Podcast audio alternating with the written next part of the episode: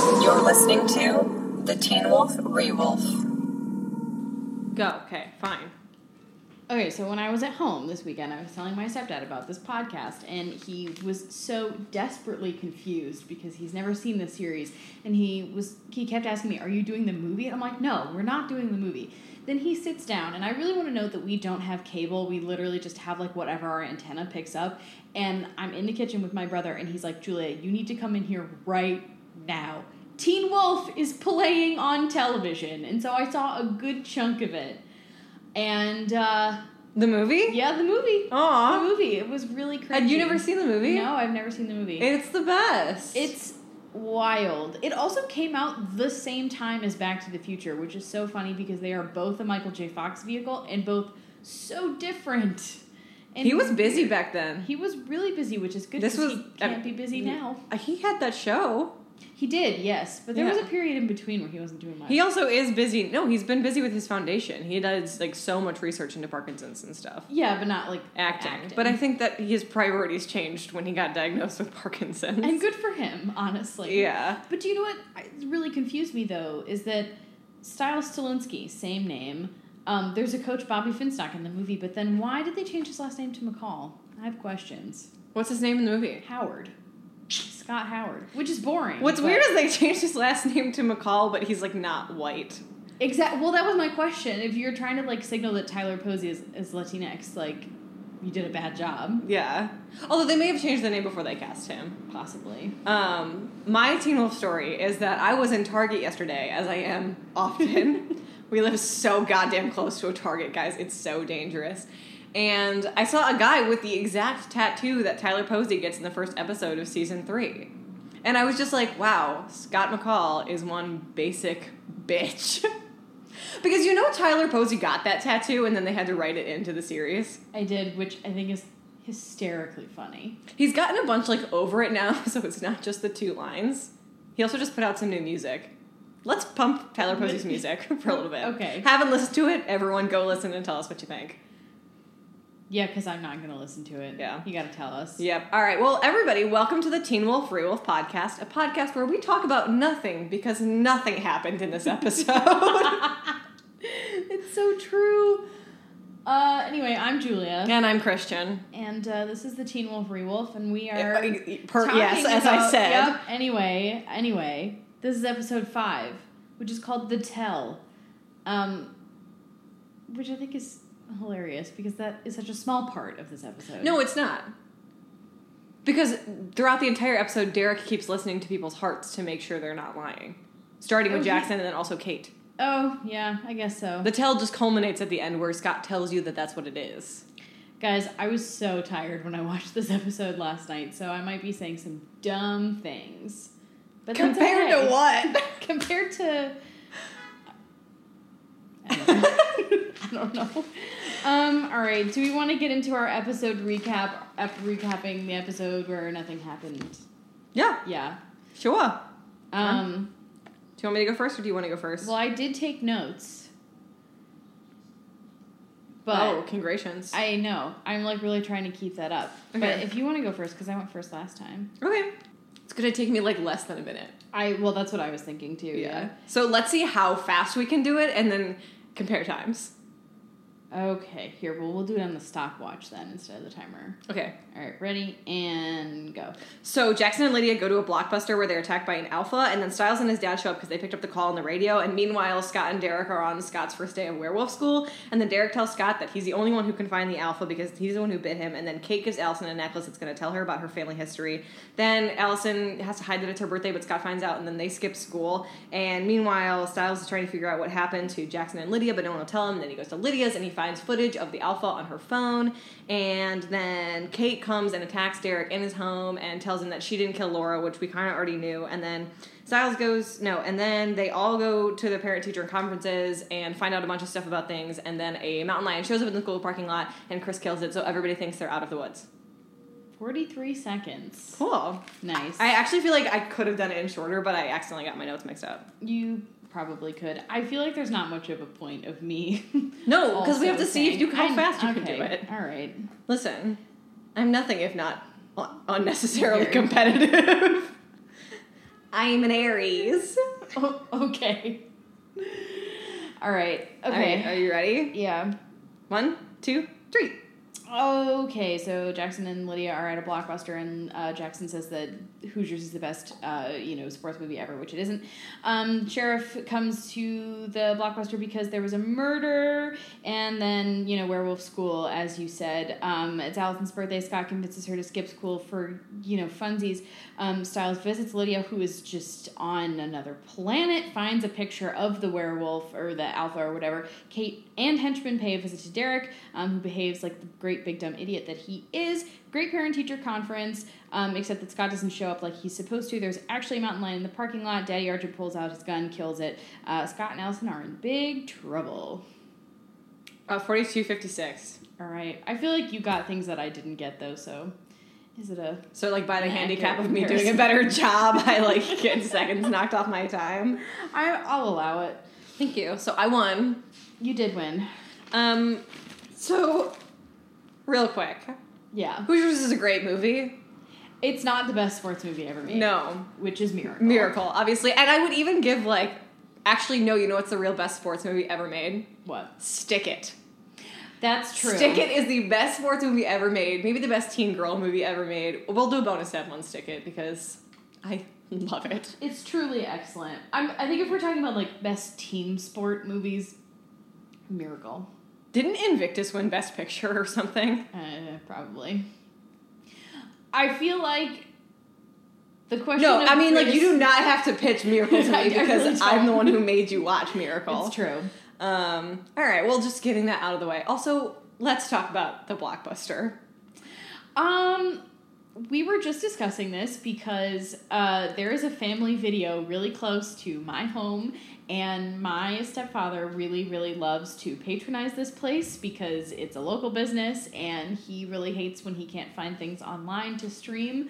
Um, so I've been to a place where you physically rent movies in the past year.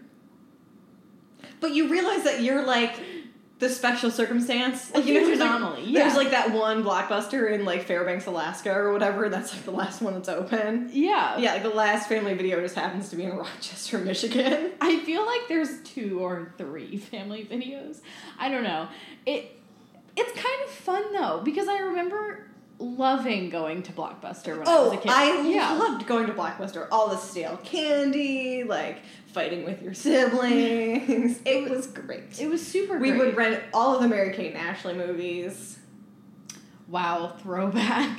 Well, I was a twin, and I was like, that's me. I was a twin. I am a twin. My twin is alive and well. Madison, if you're listening, we're deeply sorry. She doesn't listen. She told me she never would. Oh, good for her. I don't know why I said that. Yeah. I don't know why she's not listening. That's sad. Um, because she's smart. okay, great. okay, so let's just jump into our theme this week. Our theme is a little bit looser because I don't think that we had anything that was like specific, like in a literary sense to adhere to, but there was something in a filmmaking sense that we want to talk about, and that was the concept of like making horror films and television. Yes. This episode of From the Get Go is structured to be like a horror movie, from the music to the lighting to the, The, various camera angles as well. Like yeah. at the beginning we're seeing Lydia and Jackson from outside their car, and we do eventually like go inside the car, but that kind of voyeuristic camera angle Yeah. is very much a There's an omniscience to this Mhm. episode that I don't think we've seen yet. Yeah. Um, because it's very much not focused on a singular person. Mm-mm. Um, Which is what makes this episode so fun. Is that Mhm. because Scott is busy doing fuck all in the Yeah. woods, we get to see a lot of like extracurricular activity. yeah. Um, yeah, a lot of the lighting. I know we've talked about the lighting before, about how much of this season is very gray toned, but um, you know the the lighting in the blockbuster is super creepy, and um, at one point Jackson is crouching down next to a row of DVDs of "Let the Right One In," which I think is hysterically funny and so on the nose.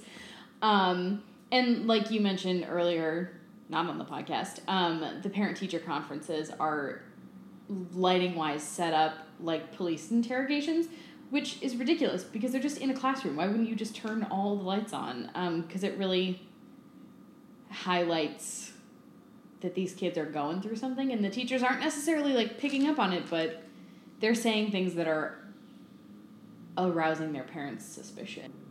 Yeah, no, I think that that's definitely true. Um, but I do want to stick just on the, the blockbuster scene just a little bit longer because that scene in particular, I think, is where we kind of. It introduces the fact that this episode is going to be like a horror movie and then really solidifies it in the lighting, in the sound.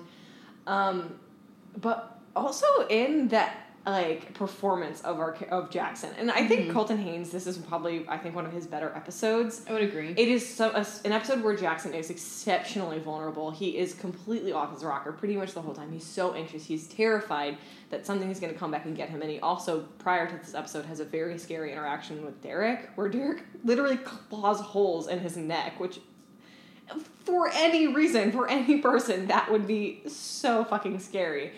And to see like Jackson already afraid that there are supernatural beings kind of coming after him and then being alone in a situation where Lydia clearly does not understand that he's in danger, it is like you know, he's he's crawling and hiding behind shelves, which when we think about Jackson's character and like the way he conducts himself, that's very atypical. Um, and and I think the best kind of horror moment in in the blockbuster scene is when the shelves have fallen on him. He is crushed underneath them, and we just see the claws of mm-hmm. the werewolf examine his neck, and the holes are glowing because Yeah. this is Teen Wolf, and it couldn't make anything cool for two seconds. It had to be dumb, but like that is so like you know character mm-hmm. reaching out in the dark and feeling like spines or something like Yeah. you know Well, that kind of makes me think of like in the original Halloween movies, like John Carpenter didn't give a name to Michael Myers because you know who that that you know that that's who it is, but he is such an amorphous horror thing. He's literally credited as the thing. Um, because at this point we've seen like glimpses of the alpha and we don't really know what it looks like and so to have that like insidious claw just like come out into frame and you don't see anything else is just like oh it gives you the heebie jeebies i was creeped out. I was watching it in my house. It was pitch black. I was freaked a little mm-hmm. bit. And the best part about that is the through line of like how Jackson reacts to this and just how unsettled he is. Is I mean he obviously has the his blow up where he screams to the sheriff being like you don't understand. I want to go home, mm-hmm. which obviously like the sheriff doesn't want to keep Jackson there. Like you know. He'd love to send him he home. loves send Jackson home, not even just because Jackson's annoying, but also because he knows that Jackson is probably traumatized, and he's like, you know, a mm-hmm. dad who like understands that this is like a scared teenager, and Jackson is so unhinged, and then slowly kind of sinks into madness through this episode to the point where he's sitting in the locker room, and he sees the lights on someone's headphones and assumes that the alpha is back to get him because they're glowing in red, and it it is is really kind of like haunting, you know. yeah it's creepy Yeah, it is. I mean, and it's also just like that is such that is the ultimate tactic in horror movies is the slow burn of Mm-hmm. someone knowing they are in danger, not being able to pinpoint it, and being terrified of it, and like grow, that terror growing as the episode movie goes on. Yeah, and then to have it culminate in the way that it does with the mountain lion in the parking lot, like it's so much terror and people are running around and getting into their cars and screaming and there's like this mass pandemonium and then it turns out to be a dangerous creature but not what you were expecting and so you're not let off the hook like Mhm. you they keep that suspense going through to the next episode Yeah. um, which is so smart. And I also think now we, especially in the scene where we see um, the sheriff with Dr. Deaton, where he asks him, Can you identify this? And he shows him the frames of the alpha getting up and walking away. And he's like, By the way, in those frames, the alpha looks like an ape and not like a wolf at all. And I'm like, No. That that continues. He doesn't look like a wolf Ever. ever, and it's so weird. And then I would rather him just be a large wolf, like Twilight style. Twilight style. Well, because like when we see Deucalion in later seasons, he has that super weird like blue face that he does when he becomes the demon wolf or whatever. But he's still like you know upright on two Yeah. feet, and he's not he's not a wolf, and he's not like Talia, who is actually a wolf. It's Although weird. I do think, and hear me out,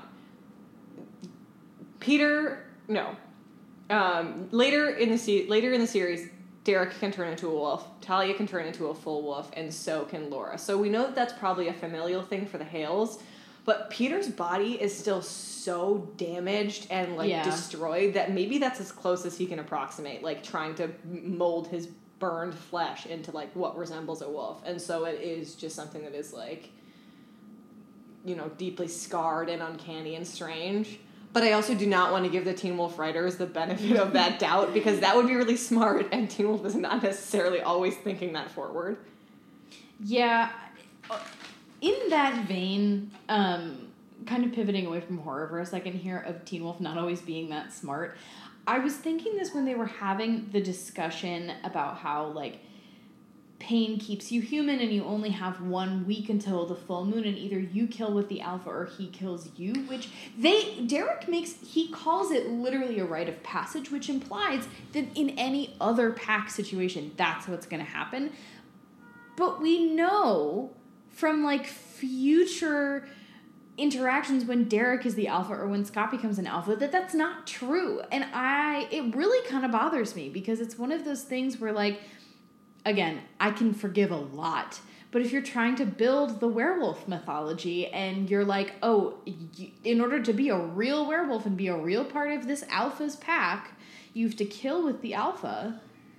That's intense. And then they just pretend like that never happened. Also, for the record, the first person to suggest this idea is Stiles in episode three, and he's like, Mhm. maybe you have to kill together. It's like a rite of passage, and Scott's like, I don't want to kill anybody. Like that's just speculation. Stiles has at like one point, and then Derek's like, uh huh, that's Exactly. real. Literally. and they're just sitting there like, uh, did Derek tell Stiles that? Like, did, what? Yeah. Where did that happen? And it never comes back.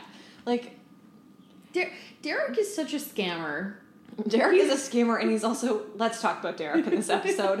if Derek at any point, any point at all, behaved like a normal fucking human being, he would accomplish all of his goals. If he came up to Jackson and was like, Jackson, I am not going to hurt you, but I need your help because I'm trying to protect Beacon Hills. What did you see?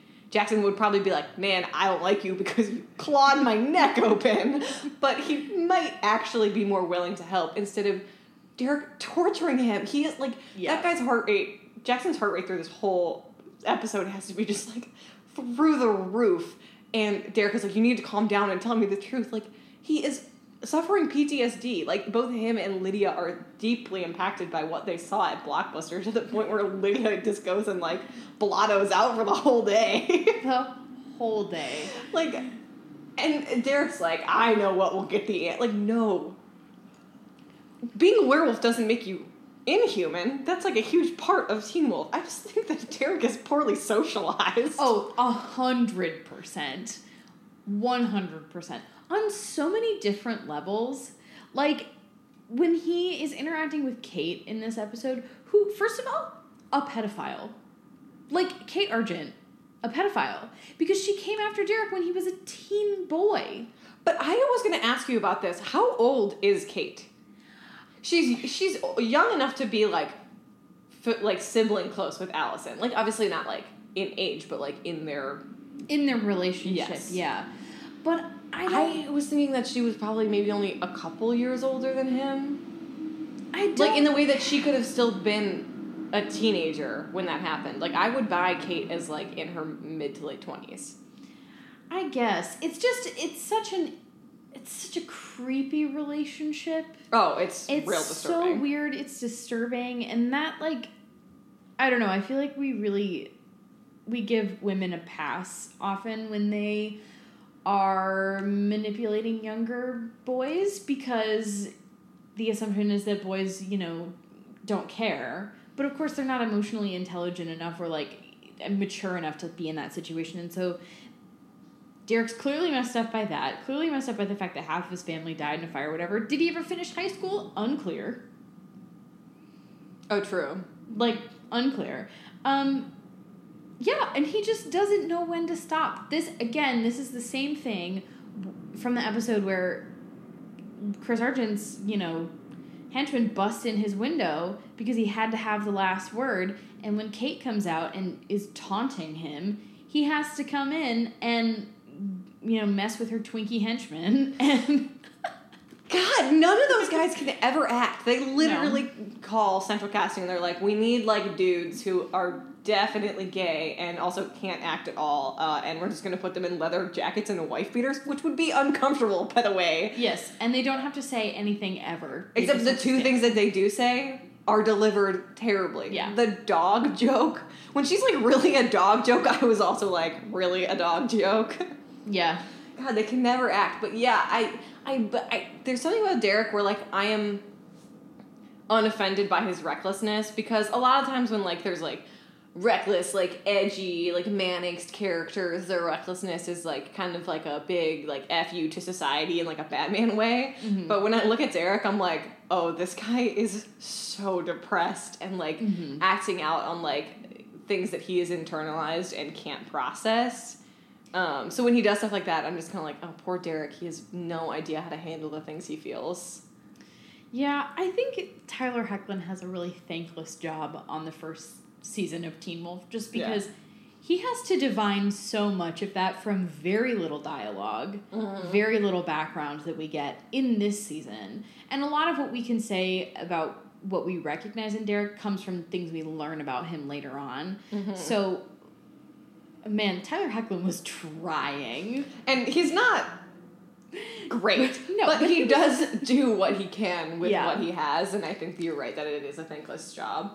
Um, going kind of back in the vein of horror, Mhm. a central piece of Derek's character in this season is the burned out Hale House, right? Yeah. it is like the last thing he has that's keeping him in touch with his family is Derek squatting Yes. in this burnout. Yes. We don't think he's sleeping anywhere else, not even in his car. Like I don't. Later we find out he owns that nice apartment building downtown.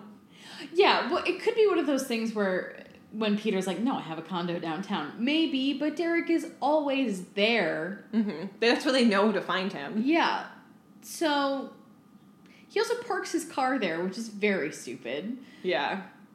Uh, You're a werewolf. Run there. run there. He runs away. He does, and I actually there's something very touching about that scene where he runs away, where like he, wherein Kate says, "You're I have no use to keep you alive." I almost wonder if there was like a part of Derek that like is still so like disgusted with his relationship with Kate that he had kind of had a weird hope that she might care about him in a, a weird way enough to not murder him in cold blood. I and when he sprints from the home and like looks back, he just sees that she's like, you know, put she's shot all those bullets into it. Like he's put more damage into like he's invited more evil into his in his family's home, and it's really sad. It's a really great moment. It's also shot Yeah. beautifully. It's like actually very. It, it moves away from I think even the horror aspect of the show because most of it, uh, we discussed like most of the camera work in this episode is all horror based. When he's running, running and like looks back and like the sun is kind of setting behind him, it's like very emo. Yeah. This show is so emo. It is. It's a lot of like man tears. So many man tears. Okay, speaking of man tears, though, being upset about total things that are pretty much unjustified. Like, Allison is so upset in this episode that like people found out that it was her birthday because people are like, "Oh, like, are you an idiot?" But like. People start kindergarten early. People are older when they go to high school, and it's not even like, oh, she's 19 as Yeah. a junior. Also, of course, she's turning seventeen. She already drives. Yeah. We all know that she was 16 already, so the logical next step to her birthday would be 17. It just it that particular conflict. I'm like, why? This is if she was 18, I would get it. yeah, but Yeah. because she's 17, I'm just like, that's not extreme enough for you to be as annoyed as you are. No. Like- no, like my brother was old for his grade because he was born in November or something like that. Mhm. And I know my brother's birthday. He was born in November, but I'm saying that something like that was like that's why he was older than his classmates. Guys, this whole episode is me just dunking on my siblings. well, no, but but that makes total sense because a lot of kids who are born like at the end of the year, or like if we're to think that this is the winter semester, so it's like January or February, it makes total sense that Allison might be older. no, because that would be the beginning of the year, so it doesn't make sense that she's born older. It only makes sense at the end of the year. But like, it makes sense in my head. I'm just not articulating it very well. But any, I don't know. I read Outliers. Um, that being said, I do think that the Lydia birthday stuff is super cute. That Lydia it's so sweet. Also, when did Lydia do that? Because she is at home on zonked out. just completely out of it. I feel like she probably did it did the, the, night before. Yeah, it was very sweet. And she like also I get not wanting people to know it's your birthday. Mhm. Um her short bus comment was ableist. A hundred percent. But this is, I mean, this is 2011. This is we're still using the word retarded like we should, and it's not offensive. So Fair. I, again, I can't apply my Yeah. my own personal politics in the future back to the show. And it does get woker ish. Um yeah, I mean the last season. Mhm. oh, 100 percent. Yeah, yeah. Um, yeah, I just I'm a little bit confused about Allison and Scott's plot in this episode Yeah. because we already know that Scott knows he can't turn his phone off anymore, and then he We does did that. Yes, we did. we that did last we did that last time. You know, okay, so there's, there's a hockey writer I really like. His name is Elliotte Friedman. He writes 31 Thoughts if anybody likes hockey. Um, and he has said before that the only time he turns his phone off, the only time he's ever turned his phone off is for the birth of his two sons because his job is such that he can't be out of the loop. And I'm like, Scott, unless you're having a baby, turn his Even goddamn then. phone on. Yeah. Even then, Even then. I well it. You know who I really feel for in this episode Is Stiles. is Stiles and also Sheriff Stilinski. yeah. particularly because well one stiles is not getting scott to answer him much like last episode. And sheriff Stilinski, and we see this later on when he finally does get told the truth about what's happening in beacon hills as he goes back and he tries to solve all these cases that he knew he was missing something. And you can tell like that there's just so many things that he could figure out if he had that last piece of information Mhm. and he just doesn't have it and it is driving him insane and i really feel for him You know what episode. really kind of made me feel for him is um, I we see like his a big part of his thing is feeling like he can't do his job to protect Beacon Hills, and when he gets knocked over by the car pulling out and can't get his gun out fast enough to shoot the mountain lion, and then Chris ends up doing it. yeah He there has to be a, a, a moment of being like, my citizens are taking matters into their own hands because I couldn't do it. And that is really sad. Also, the latter half of this episode is gun propaganda, and I want nothing to do with it. no That gun that Argent pulls it's out, intense that's your concealed carry? Like, I mean, the sheriff, who is a sheriff, just has like a normal handgun strapped to his ankle, not anywhere visible, so you don't scare the people of Beacon Hills. And where was Chris hiding that thing? his leather jacket obviously Oh my gosh. possibly in his wife's fur coat which of course she was wearing a fur coat Allison's mom, and I don't like saying this of other women, but she's evil, is such a bitch. she's such a bitch Oh my god, she's Which- and she's got like that can I speak to your manager haircut and drawn on eyebrows like everything about her just strikes me as like she would come into my place of work and yell at me. She's truly terrible, which is what I so appreciate about that teacher who is just like, oh, Allison wasn't in school all day. I checked with the office right after Victoria's like, we have a very open, honest, Relationship. wonderful relationship with our daughter, and I'm like, bite me. True. Also, uh, yeah, that lady, I again an The unnamed, unnamed black, black woman, there to facilitate plot for the white characters. Cool. and but is a little bit of a hero in this, when, especially when um, Lydia's mom and dad are fighting. She was like, Yeah. I don't know, there weren't any problems, and I was like, yes, stick it to her dad because I don't know anything about her dad except that he sucks. yeah, Um, wait, can we talk about the teachers for a second? Please. Mr. Harris. Oh God, he's such a creep. He's such a creep, but he's also like such a bad approximation of Snape. He even teaches chemistry. Oh, And he Yeah. like loves Slytherin Jackson, like the blonde, like evil hero, and like hates Stiles.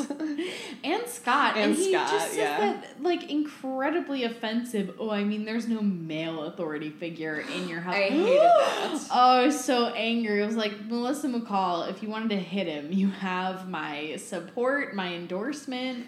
Like, Also, how dare you assume that his life would be better with a father figure? We later find out that Scott's dad pushed him down the stairs. yeah, and like, is just an emotionally unavailable alcoholic. Like, a terrible man. Nobody on the show can have more than one good parent. Except Jackson's parents seem very good, but they seem to talk about him being adopted in a way that was like, if I were Jackson, I would also have a complex about it. Yeah. yeah, I I don't know. I think about that kind of thing a lot because I'm not going to birth any children and like what are the conversations you have with your kids when they are adopted? Like and how do you work through that with them because it's clearly something that bothers you. But Jackson does not take it well. No. I think we and I used I used to work in a summer camp, as you know. Wearing And- the t-shirt right now. I'm wearing I am wearing a camp t-shirt. oh wow. Um and we would sometimes have instances of like girls telling other girls like, "Oh, I'm adopted," and the, and because you're little, you don't really understand what that means. And I remember once a girl was like, "Does that mean your parents didn't want you?" And the girl who was adopted, uh, and the girl who was asked that of the girl who was adopted had no idea what she was saying. She was like 7 and the girl who was adopted was, I mean, it it rocked her world. She was so sad. She'd never thought about it that way. And the way we we sat down and spoke to her, we said, "Well, you know, I'll make up a name, Katie. You're really special because your parents got to choose you." And like mm-hmm. that is how we, you know, you, you talk about it that way. Like you're when you're adopted, your parents choose you, and that's really amazing to be, you know, have somebody who loves you so much when they meet you that they want you to be in their lives forever. Whereas most people just have their baby and love, and you know, that's the baby you get. Mm-hmm. Not in a way where you wouldn't love your baby on first seeing it, but it's like special to be chosen. And Jackson's parents are like, yeah, Jackson seems to always want to impress parents he doesn't have. And I'm like, you are the parents he has. No wonder he's so messed up. Oh, yeah. And what really brings it home in the second season is when the dad like goes to the sheriff and he's like, "I know this isn't Jackson texting me because Jackson never says I love you." Yeah. Yeah, that really just Woof. like and I was like, your kids only don't say I love you if you don't say I love you. it's such a weird conceit because that's like. So you know I love Gilmore Girls. I know. And one of the weirdest things about Gilmore Girls is that it's about this incredibly close relationship between a mother and daughter. And I I would love the numbers on how many times they say I love you to each other in the entire run of the series because it almost never happens. Which I just think is so strange. Well, you either have a relationship where you don't have to tell them, I mean, or yeah, like, you know, the alternate is you don't have the relationship where you can. I guess. Yeah. I don't know. All right, back on theme just a little bit. While we're talking about the parent teacher conferences, hmm why are why do we think they're lit like that? Is it because it plays into the theme of this episode, which is established well in the beginning, or do we have an, like another reason? Is it supposed to be what we're concentrating on? What do you think? I mean, I think it serves both purposes, honestly. And I don't know, I'm trying to think of like events that I attended at my high school at night would never have been lit like that because that's not normal. Um, but I do think that it, it it really helps to focus in on you're learning a lot more about what other people think of these characters. Like we know what we think of them, but we're seeing how they're perceived by their teachers and then the reaction that they get from their parents upon hearing that particular thing. Um, yeah, I don't know. I mean, the lighting is super interesting and, and weird. Um, but it also kind of serves to highlight that, like, Scott's family, like, Melissa and the Argents are going to have a problem Yeah. with each other. Like there's that kind of foreboding, um, and then there's to draw the parallel between like Jackson's parents in that lighting situation, and then Jackson uh, at the tree being silhouetted by like the lights Yeah. in his car. It's like a very similar. That's a really Parallel. striking scene. We see a lot of, like I mentioned earlier, vulnerability from Jackson this episode, and for in giving kind of Scott and Allison really nothing to do in this episode, we're able to kind of highlight the the internal like lives of the other characters, um, specifically Jackson.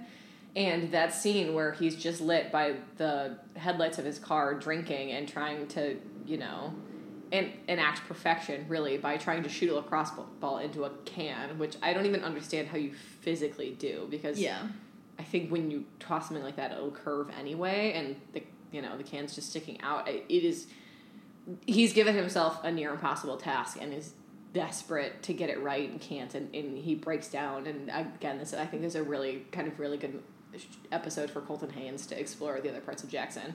Well, and to know that he was like in the throes of alcoholism himself, Colton Haynes. Colton Haynes, Yeah. yeah, during these two seasons was a lot, and like you can just really see that in his physicality and like.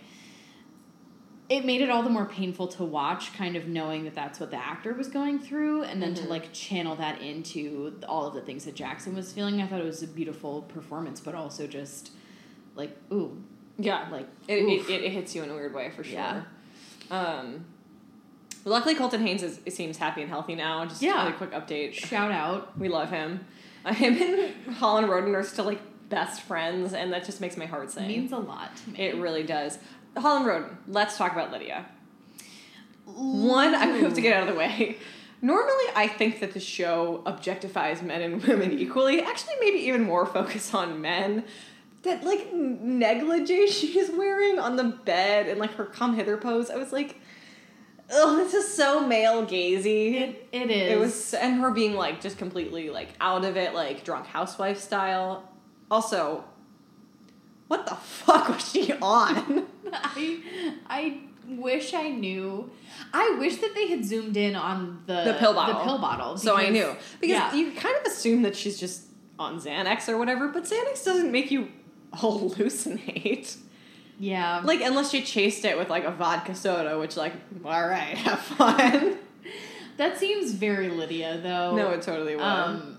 Also, her mom too. Like her mom seems a little Amy Poehler and Mean I was just about to say that. Um. Yeah.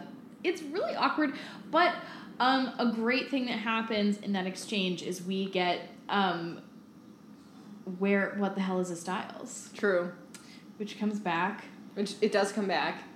And I also kind of love that Stiles is kind of liking the idea of like Lydia giving him a little extra attention. He obviously like isn't gonna push anything because she's completely out of it. But the second she says the name Jackson, he's like, Nope, no, No. I'm not pushing that any further. Like it, it speaks well of Stiles that he's not taking advantage of this girl, but it's also something where he's like, if Lydia doesn't want me, I don't want her, and I think that that's and as much as he loves her, that's really hard to admit.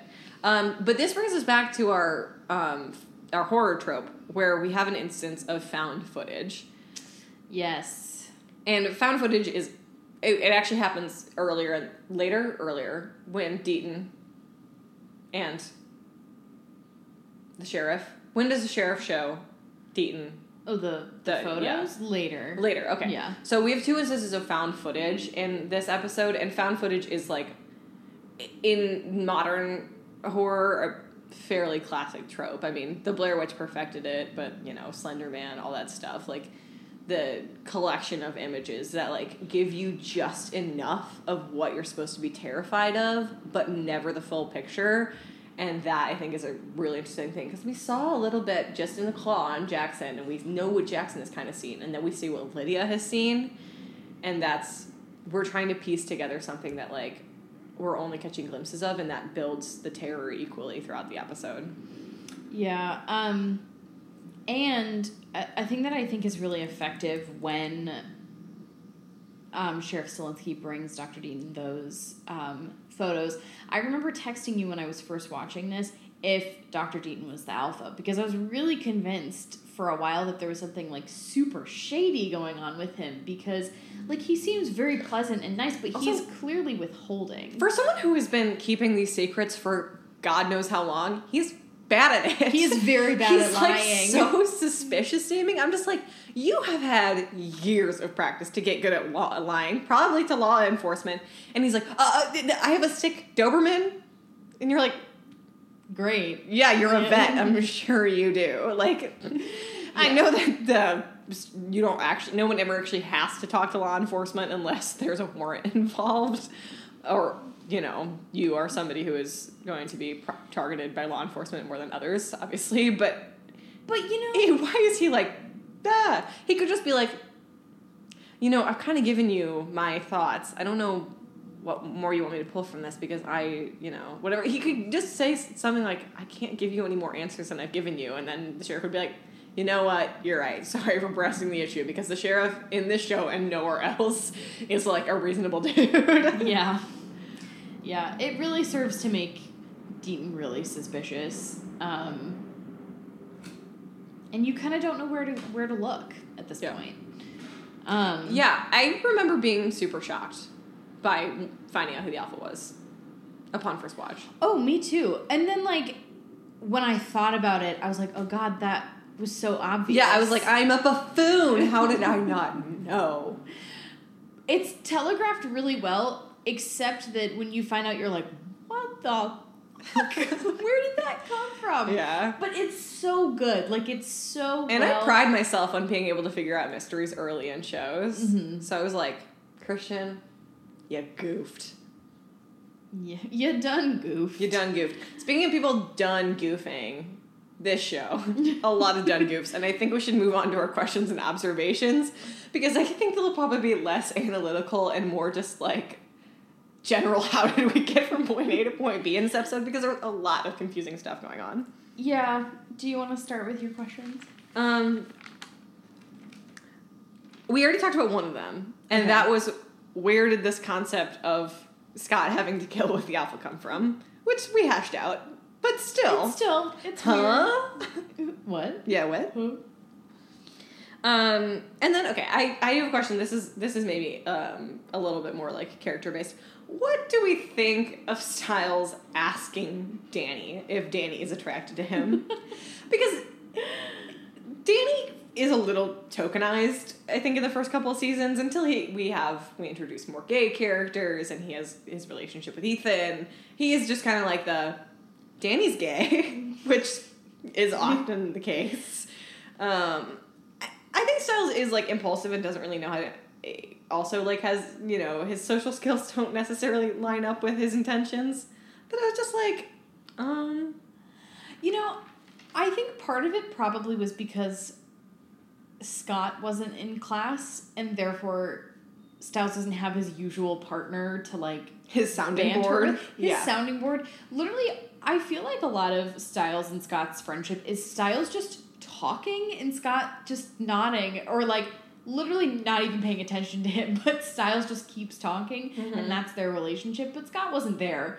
So I feel like Danny, by virtue of the fact that they're on the lacrosse team together and he was sitting really close, like just got the brunt yeah. of that. And he's like, and Stiles keeps being like, "Can I ask you a question?" Danny's like, "No." No. And he's like, "Well, here goes."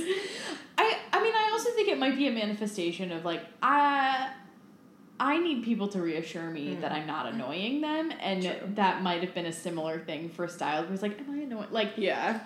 I know that he's asking do you find me attractive but it's it's a similar thing of like are you okay with me being an annoying presence in your life because Yeah. I know I am Sure. and like I did look up like where Keahu Kahuanui came from, like acting wise. He has like an engineering degree from BU. of course he does and I was like, what?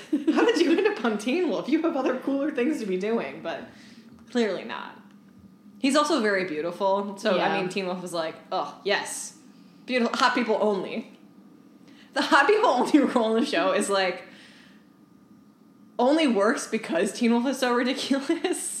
And but it also kind of proves to be a downfall later when you have like people who are not as hot who are boring characters and you're like I don't care about you because you're boring and you're not. You can hot. say her name. I honestly can't even Hayden. Hayden.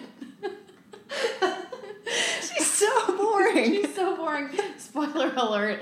Um, no. And listen, I, would say this if it was a male character who was also boring and unhot. Like I'm not like being, I'm not trying to be like this girl. If she's gonna be boring, needs to be hot. But like if you're gonna be boring, you gotta be hot. Yeah. This show can only get you so far because it's so stupid. It's so dumb. It's so dumb. And uh, like literally, she's so boring. I could not remember her name, and she plays a huge part in season five. It's so annoying. yeah. Ugh. All right. Um.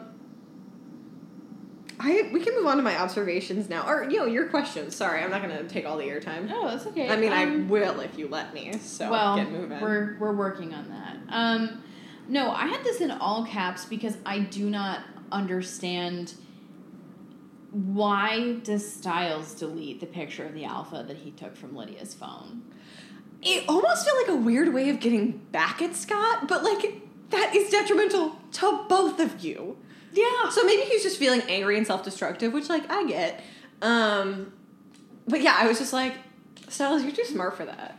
He's too smart for that, and also when when he spends such a long time hovering over the "Do you want to delete this picture? Yes or no?" I really thought when I first watched this it was going to be no, and he was going to like save himself from whatever dumb thing he's about. No, he just deletes it, and oh, Also, wait, did he just send those pictures to him from Lydia's phone, or did I he steal. Lydia's phone? no, I think he sent them. Okay. himself. Well, Lydia still has those pictures. It's not as if they're unrecoverable. But like, if I were Stiles, I would have done the passive aggressive thing and just sent Scott the pictures, being like, "Are you having fun on your date?"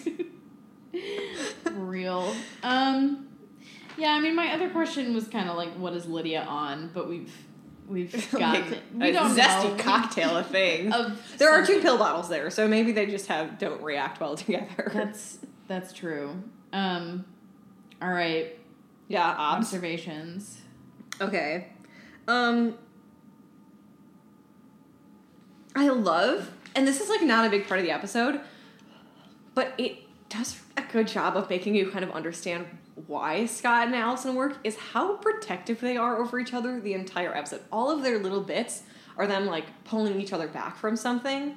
Mm. And it's very endearing. Like when Yeah. they she takes a tur- sharp, sharp turn and quote unquote soccer moms him and like throws her arm out and stuff. Like that's really sweet. And then he pulls her back from falling and over a tree, and then they both like try to keep each other out of the river and stuff. And like it's just little moments of like being in each other's space where they're like, "I am looking out for you."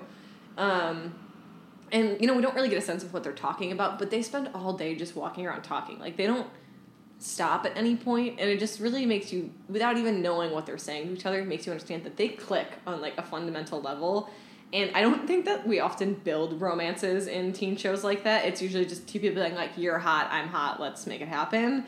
And I really just, I mean, like, it. I think as boring as it was to watch them, I was like, I think this is an important thing of like creating a relationship between them. Was- That's very sweet. It was Yeah. sweet. Um. Now to complain some more. Which is all we're doing. um. Oh, I said the alpha is shaped like a monkey.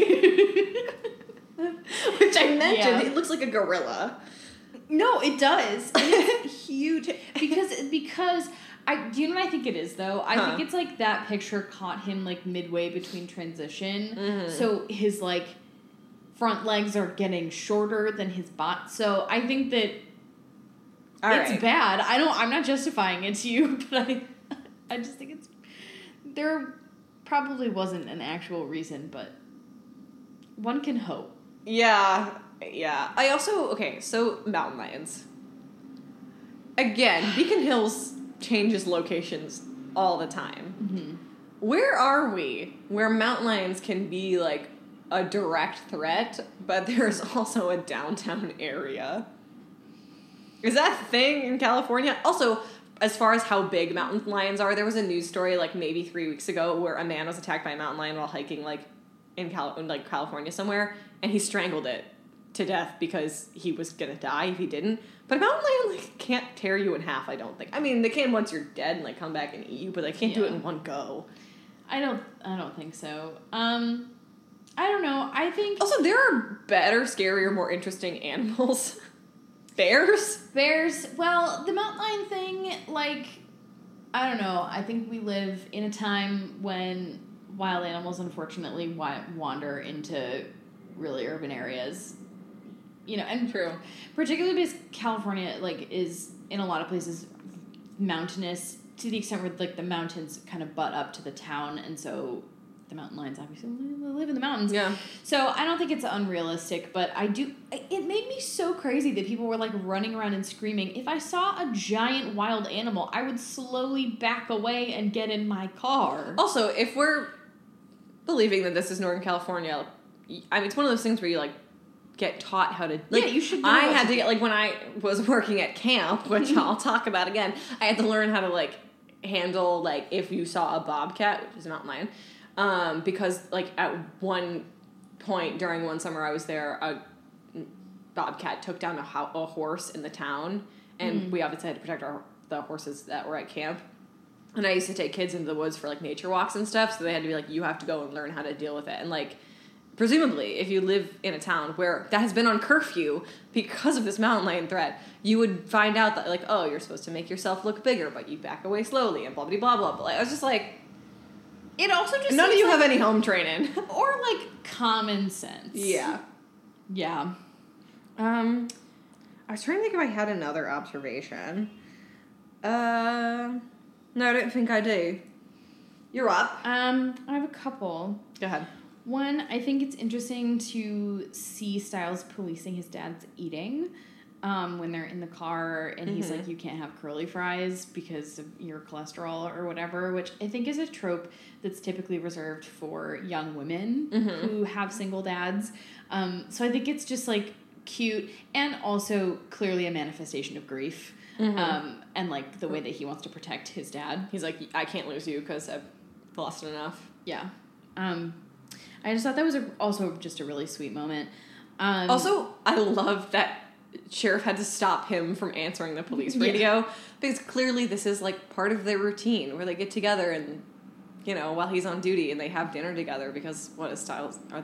Because the other option is that they eat alone. yeah, And he'd rather just have Stiles in his car listening to the radio than the police radio than at home alone, and that's really sweet. I love their relationship. I do I, really do.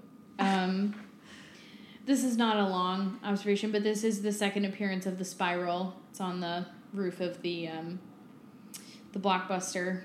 Oh, I missed that one. Yeah, it's kind of glowing when Scott and Derek. Of course, it's Walk off. glowing. I mean, God, it's- Teen Wolf. It's funny. What, do you know what it looks like though? It looks like someone like spray painted like glow spray paint, but from a really far up angle because it's really dispersed.